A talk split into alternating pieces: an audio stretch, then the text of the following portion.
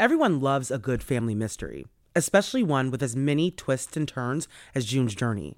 Step into the role of June Parker and search for hidden clues to uncover the mystery of her sister's murder. Find hidden clues and uncover a murder mystery. Solve mind teasing mysteries of the roaring 20s. Engage your sense of observation to find hidden clues. Search for hidden objects from the parlors of New York to the sidewalks of Paris and uncover a collection of dazzling hidden object spectacles for you to solve. We're all here because we love true crime, right? Well, this game has the perfect twists and turns to keep your brain asking, what happened here? There's nothing I love more than getting to decorate my very own luxurious state island.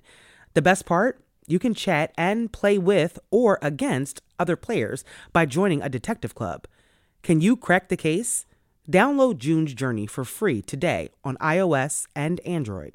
Hello, listeners. I'm your host, Amara, and this is Black Girl Gone, a true crime podcast.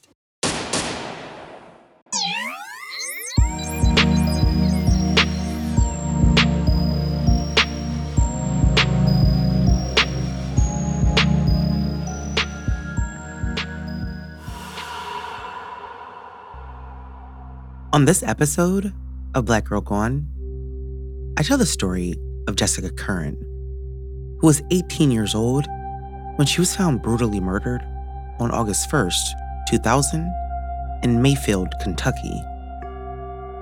Two days before, Jessica told her parents she was having friends over to her new apartment and asked if they could watch her seven month old son. The next day, when they arrived at her apartment to pick her up for church, Jessica was not there. Two days later, her body was found behind the local middle school. She had been murdered and set on fire.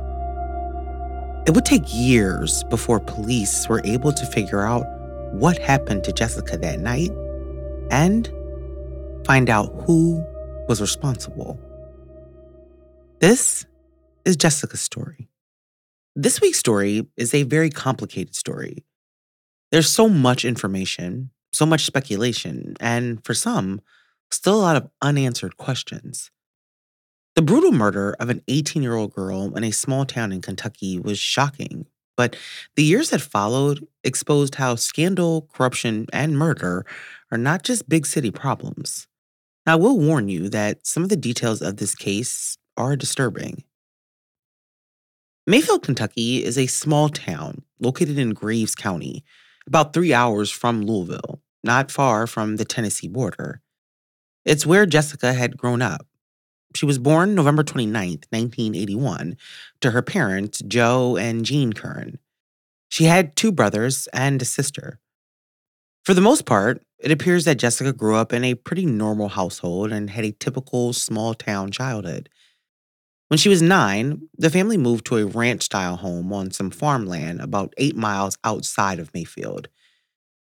Now, it's not clear what Jean did for a living, but Joe was a firefighter in Mayfield. Described as friendly and outgoing by her father, he said that Jessica would help organize family dinners, and she enjoyed taking pictures and filming her brother's sporting events. After middle school, where she ran track and was a cheerleader, Jessica attended Graves County High School, but during her freshman year, Jessica got into some serious trouble. According to her parents, in an interview that they did with the Courier Journal in Louisville, Jessica had gotten into an argument with a boy at school when he pulled out a homemade knife on her. Jessica, who had a box cutter, pulled it out to defend herself, but she ended up getting suspended and for six months had to go to an alternative school in a neighboring town. The following year, she was able to return to Graves High School, but she was now a year behind her friends, and the transition back was difficult. In 1999, when Jessica was just 17, she found out that she was pregnant. And in December of that year, she gave birth to a little boy that she named Zion. It's not clear when, but Jessica ended up dropping out of high school. A few months after her son was born, a paternity test revealed that the young man that she thought was Zion's father wasn't. And her parents said that when she found out the results, Jessica was understandably upset. Now, who that young man was or what their relationship was like is unknown. But Joe said that the next day, Jessica told her parents that she wanted to move out. Her parents believe that her decision to move out of their home was driven by her desire to no longer live under their rules. By then, 18 year old Jessica wanted the freedom of living on her own. But Joe and Jean begged their daughter not to move out. They worried that she was too young to live on her own. But Jessica persisted. And in mid July, she moved into an apartment in Mayfield. After not completing high school, Jessica had made the move towards getting her GED. She had even taken the practice exam, which she had done well on. Her goal was to go to the community college in Paducah when she got it. Jessica settled into her new apartment, and the manager said that she was quiet, a good tenant who was always with her son. While living there, she befriended a young woman named Lindsay, and the two became close. Lindsay told the Courier Journal that they had similar goals and had even enrolled at the community college together for that fall. But she also said that being young, they tended to hang out with quote unquote bad boys. Now, not long after moving out, Jessica confided in her mother, who she now believed was the father of her son. She told her mom that the man's name was Jeremy Adams, a white guy who lived in Mayfield and had a history of committing crimes and doing drugs. According to Tom Holland reporting for the BBC, Jessica told her mom that Jeremy had raped her, and that's how she got pregnant. Jeremy, however, later denied that he raped Jessica. He also said that he was unaware that she was even pregnant or anything about a baby until after her murder. But the details of the alleged rape are not known, and I didn't find any information about whether or not Jessica or her parents ever went to police about the allegations. At some point, however, Jessica began seeing a young man named Carlos Saxton, and according to him, although they had only been dating for a few weeks, he really liked Jessica, and they had begun making plans to eventually move in together. Her adolescence had been challenging, but by the year 2000, it seemed as if Jessica's life was heading in the right direction and her future was looking promising. But a few weeks after moving out of her parents' home into her own apartment, Jessica's life was brutally cut short. On July 29th, 2000, Jessica asked her parents, Joe and Jean, if they would watch Zion for her so she could have some friends over at her apartment. After living in the apartment for a couple weeks, she wanted to have a kid free Saturday night with some girlfriends.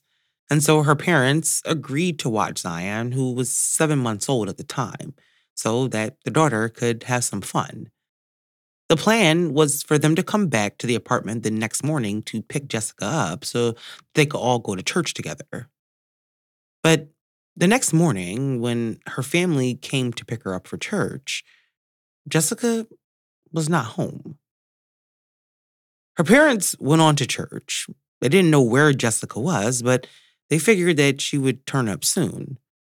But when they went back to her apartment later that morning, she was still not home. Day turned to night, and there was still no sign of Jessica. By Monday, July 31st, her mom Jean was starting to get worried. She told the Courier Journal, quote, I knew something was wrong. No way Jesse is not going to check on this baby, referring to Jessica's son, Zion. Joe said that he was reluctant to go to the police because he didn't think that they could do anything about it. At the time, he was serving as both the fire department lieutenant and the Graves County Sheriff's Department bailiff. And so he just didn't think that he should report it yet. He believed that Jessica would be back. But two days after their daughter was last seen, a gruesome discovery was made behind the Mayfield Middle School. On August 1st, 2000, at around 9:30 a.m., Mayfield police received a call from a teacher at the local middle school, and she had stumbled upon a horrific scene. The badly burned body of a black woman was against the black wall behind the school. The body was badly decomposed. There was a clump of hair about 20 feet away from it and a bottle that smelled like gasoline at her feet. Her underwear had been torn off, and there was a braided belt wrapped around her neck. The description of what the body looked like sounds like something out of a horror movie. The cop that arrived on the scene was a man named Tim Fortner, a patrolman who was 31 years old at the time and had no experience investigating a homicide. When he arrived and saw the horrifying scene at the middle school, he had no idea what to do. He said when he first saw the body, he thought it was a mannequin. But as he got closer and saw the flies, he realized that it was a human being. Quote, I didn't have a clue what to do next.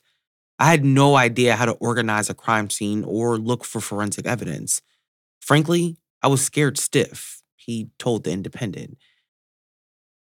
Officer Fortner's lack of knowledge about how to properly process a crime scene would be the first in a series of errors by the Mayfield Police Department, but it would be far from the last.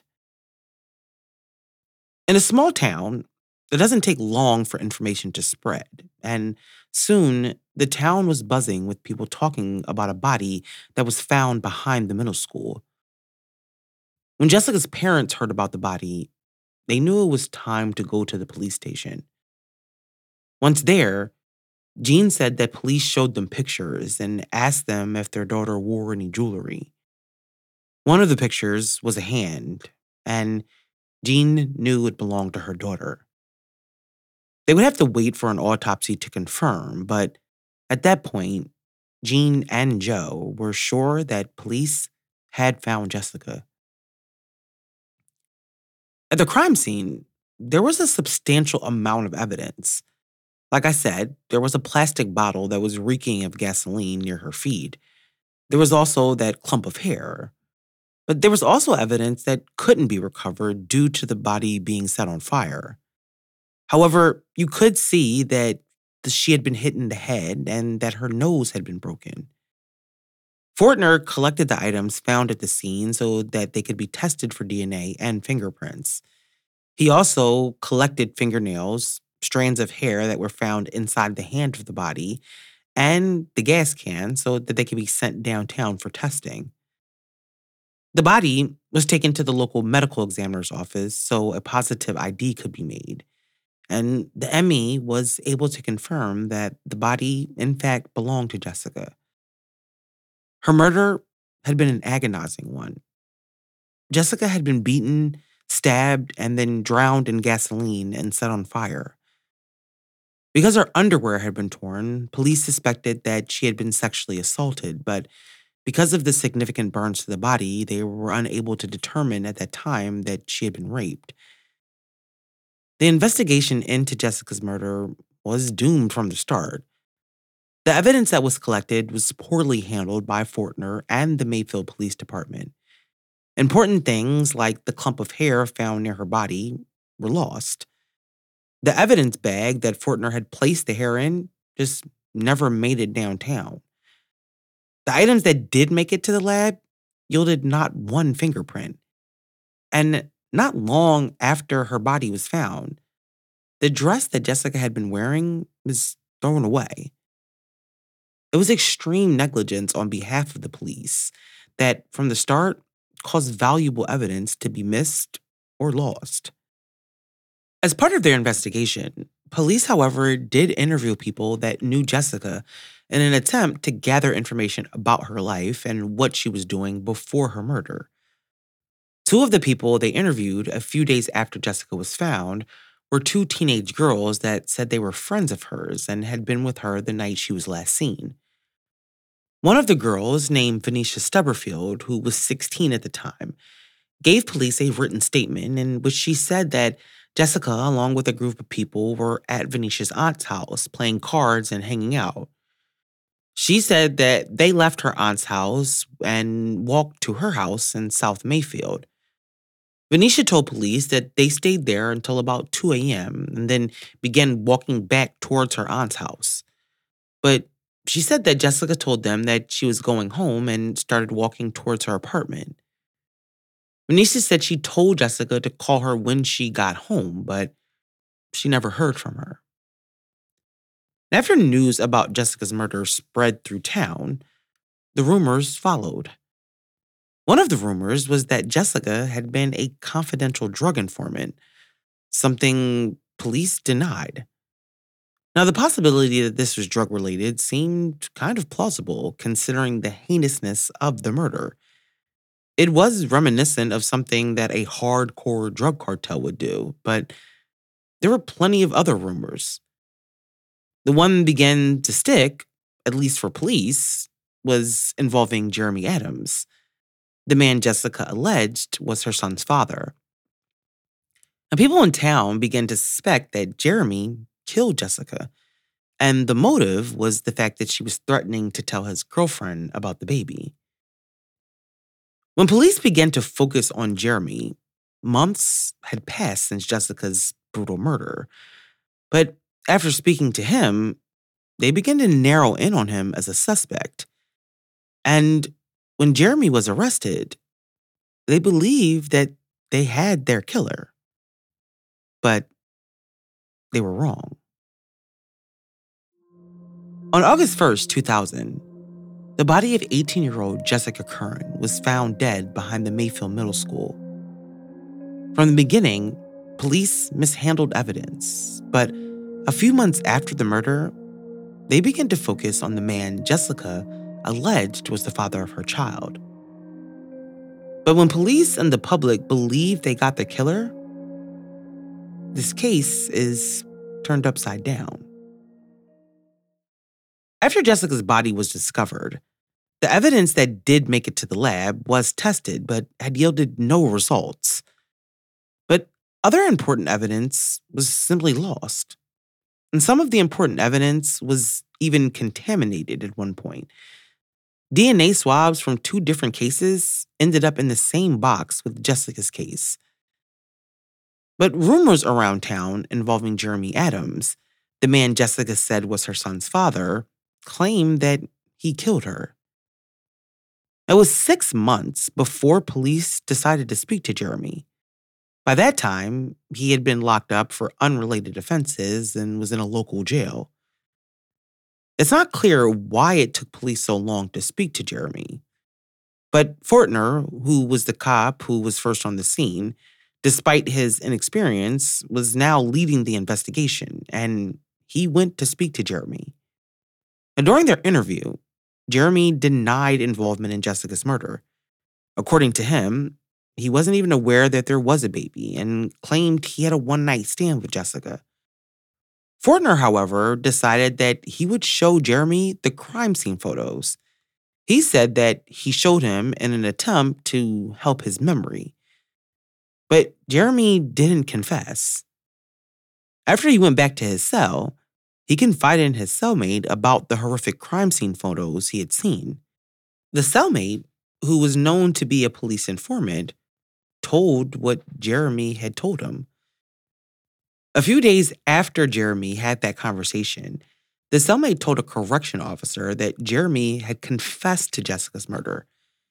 He said that Jeremy said things and had details that suggested that he was the killer. The fact that he had been shown the crime scene photos was not taken into consideration. On February 14th, 2001, Jeremy Adams, after being indicted by a grand jury, was charged with murder and tampering with evidence. Despite not having any physical evidence or any witnesses, police had concluded that based on the information from the jailhouse informant, that they had enough of a case to prove that Jeremy was the killer. Two days later, another arrest was made. The same grand jury that indicted Jeremy also indicted Carlos Saxton. And if you remember, earlier in the story, Carlos was a young man that Jessica had begun dating shortly before her murder. Carlos' arrest came as a shock.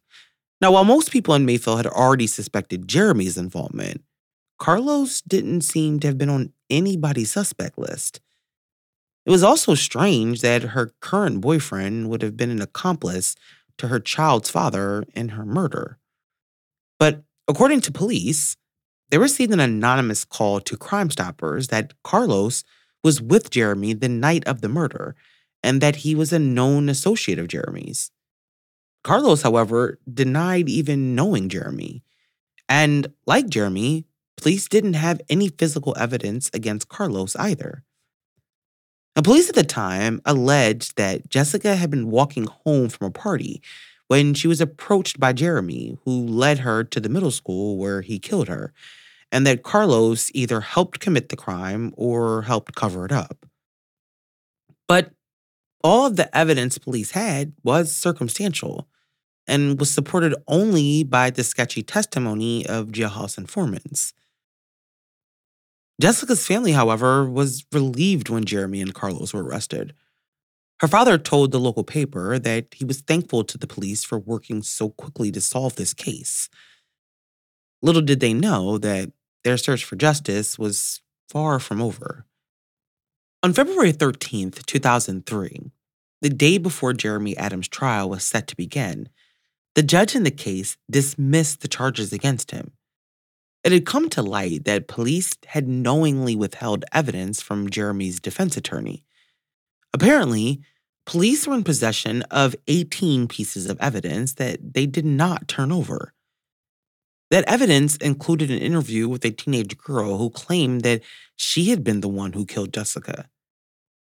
Police claimed that they had concluded that the girl was lying and therefore didn't need to give it to the defense. Unfortunately, during discovery, you don't get to make those kind of choices. The actions of the police infuriated the judge, and he said he was tempted to put Tim Fortner, who was the assistant chief of police at the time, in jail over his actions. After all the charges were dropped against Jeremy, the charges were also dropped against Carlos. After Jeremy and Carlos were let go, police found themselves back at square one. In late February 2003, the Mayfield police handed the case over to the Kentucky State Police. Fortner, who had led the failed investigation to that point, resigned after the charges against Jeremy and Carlos were dismissed. Despite the fact that the case was taken over by the KSP, the case went nowhere. After so much time was spent prosecuting the wrong men, they were now working from behind, not to mention all the evidence that had been lost or contaminated. It was a mess, to say the least. People in the community, however, were consumed by Jessica's murder. The brutality, the rumors, the arrest, and still, no one had been found guilty of Jessica's murder. One of those people was a woman named Susan Galbraith.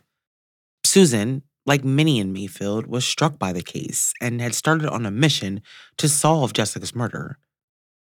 She began on her own, gathering police records and speaking to witnesses.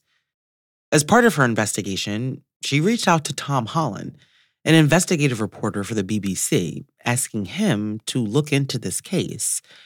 And what Tom Holland found would be the key to unlocking the mystery of who really killed Jessica and what exactly happened to her that night on July 29th, 2000. Tom looked into the evidence that had been kept from the defense in Jeremy's case and found out that Fortner had been running a separate investigation into Jessica's murder. He had identified two men that he believed picked Jessica up that night and murdered her. Shortly after her body was found, a girl named Victoria Caldwell, a friend of Venetia Stubblefield, the friend who said that she last saw Jessica walking home, told police a completely different story. She said that Venetia told her that Jessica went their separate ways that night, but a white car with two men pulled up and Venetia got in. She said that she then directed the driver toward Jessica, where they also picked her up. Venetia then said that Jessica and the two men got into an argument and that she got out of the car because she didn't want to be involved. Tom also found out that Fortner had also spoken to several neighbors in the apartment complex where Jessica lived, and a few of them claimed that Venetia had details about the murder that were not public at the time. Fortner said that he believed that Venetia had details that only someone involved in the murder would have. Subsequently, he charged Venetia, who was a minor at the time, with criminal facilitation to commit murder. He said that her knowledge showed that she had been criminally deceptive. It was nine weeks after Jessica's murder, on October 20th, when Venetia was arrested. But after Venetia's arrest, Victoria began receiving threats about testifying against Venetia or providing evidence to police. As a precaution, Victoria and her mother were placed into protective custody, but just before Venetia's trial was set to begin, Victoria recanted her statement and she and her mother left Kentucky and moved to California. With Victoria gone, the charges against Venetia were dropped. But Victoria's statement wasn't the only interesting thing Fortner found the weeks following Jessica's murder. He learned that night that there was a party being held at the home of a local man named Greg Starks. There were about seven people gathered at his home drinking and allegedly doing drugs. And one of the people at the party was a man from out of town named Quincy Cross. People at the party reported that Quincy had been acting strange all night and kept saying that he wanted to find women. He was saying it over and over. But Greg said that around 5 a.m., Quincy asked him if he could borrow his car. He said that he needed to go see one of his girls. But three hours later, at around 7:50, Quincy is spotted by a police officer after the car that Greg had loaned him had broken down. The officer approached Quincy and questioned him. The cop said that he immediately noticed that Quincy's pants smelled like gasoline. The cop also noticed that Quincy was not wearing a belt, and in the back seat, he had a gas canister, which Greg said didn't belong to him. Quincy gave the cop a fake name, date of birth, and a fake social security number. When Quincy went back to Greg's house, he too said Quincy smelled like gasoline and also noticed that he wasn't wearing the belt that he had on before he left. A belt that he described as being similar to the one used in Jessica's murder. Not long after Quincy returned to the house, Greg said that another man named Austin Leach came to the house and spoke to Quincy. Austin also drove a white car. A Fortner did interview Quincy after receiving this information, but he denied any involvement and refused to answer any more questions by police. But despite the compelling evidence police had about these alternate suspects, they still decided to pursue charges against Jeremy and Carlos, and then withheld critical evidence, resulting in the charges against them being dismissed. It's hard to understand what Fortner and the Mayfield Police Department were thinking, but Tom Holland's investigation had turned this case in a whole new direction. For years, rumors had swirled around this case, but this was the first time that someone actually presented facts that might lead to Jessica's killer. In 2006, the Kentucky Bureau of Investigation got involved in this case after Joe, Jessica's father, was able to convince the state attorney to reassign the case. Having the resources from the KBI meant that there would hopefully be more effort put into solving Jessica's murder. But Susan Galbraith, after contacting Tom, was continuing her investigation. As part of her work, she set up a website to inform people about the case and to receive tips. And seven months after the KBI took over the investigation, Susan received a message on her website. The message was sent from California, and the young woman said that she had information about Jessica's murder. When Susan saw the name, she knew exactly who she was Victoria Caldwell. Victoria said that she was scared, but she needed to talk to someone about what she knew. She said the secret that she had been keeping was weighing on her conscience. After some convincing, she gave Susan her number, and she told Susan that she knew exactly what happened to Jessica and was there the night that she was murdered. After speaking to her, Susan gave the information to the KBI, who immediately made contact with Victoria and then flew to California to speak to her directly. When police speak to Victoria, she tells a different story than the one she told Fortner seven years earlier. This time, Victoria told police that Jessica had been walking home when Quincy picked her up. She said that she was in the back seat, and after he picked Jessica up, he began sexually assaulting her. Victoria said that Jessica tried to fight him off, but Quincy pulled over and then grabbed a small baseball bat that he kept underneath the seat and began beating Jessica until she was unconscious. He then dragged her into the house where Venetia Stubblefield was already with two other people.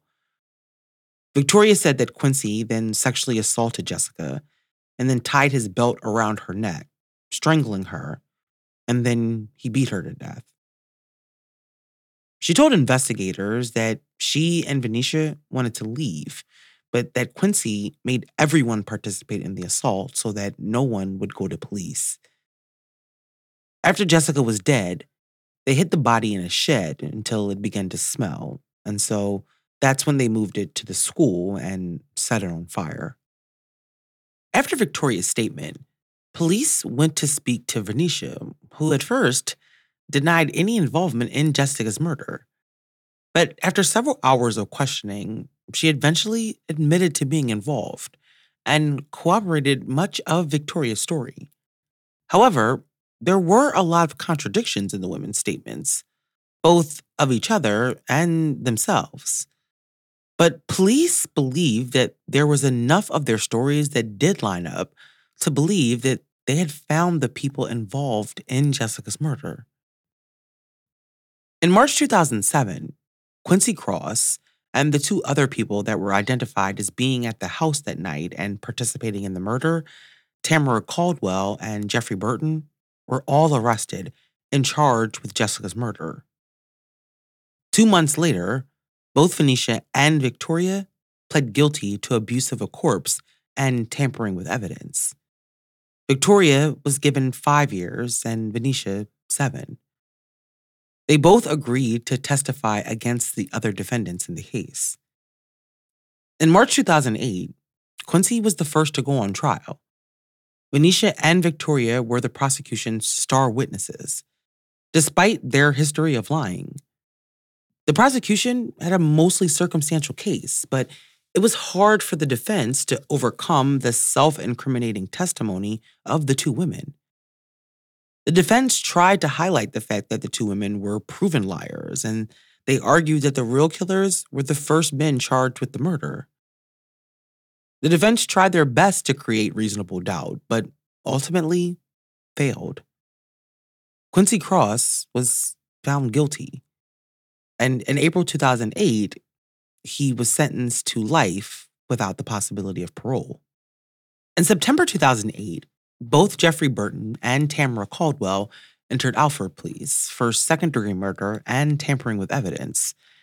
An Alford plea means that a person is not admitting that they are guilty, but acknowledging that the evidence against them would result in a guilty verdict.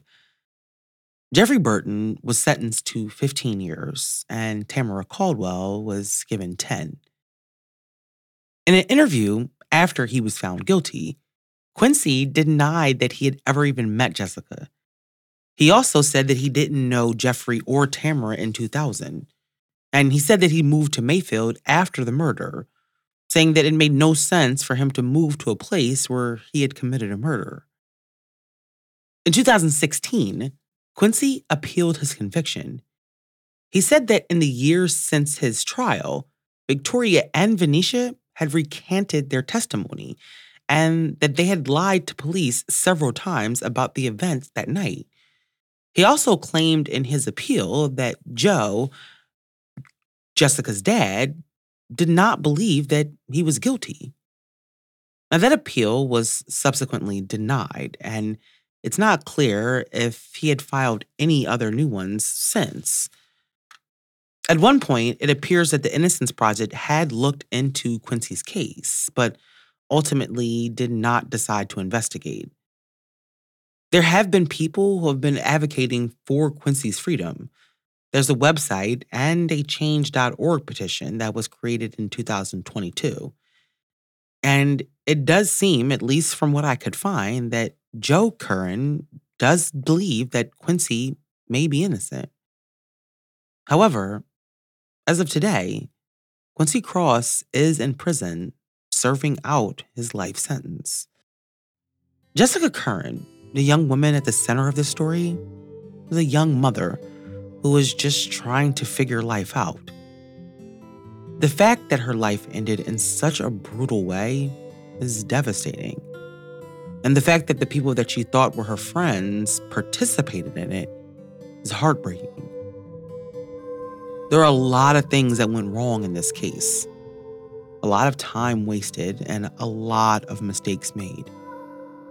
And although we may never know exactly what happened to Jessica that night, we know that she did not deserve what happened to her.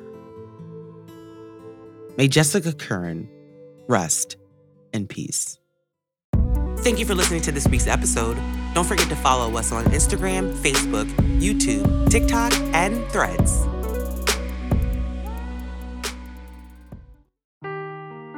Seeking the truth never gets old. Introducing June's Journey, the free to play mobile game that will immerse you in a thrilling murder mystery. Join June Parker as she uncovers hidden objects and clues to solve her sister's death in a beautifully illustrated world set in the roaring 20s. With new chapters added every week, the excitement never ends. Download June's Journey now on your Android or iOS device or play on PC through Facebook Games.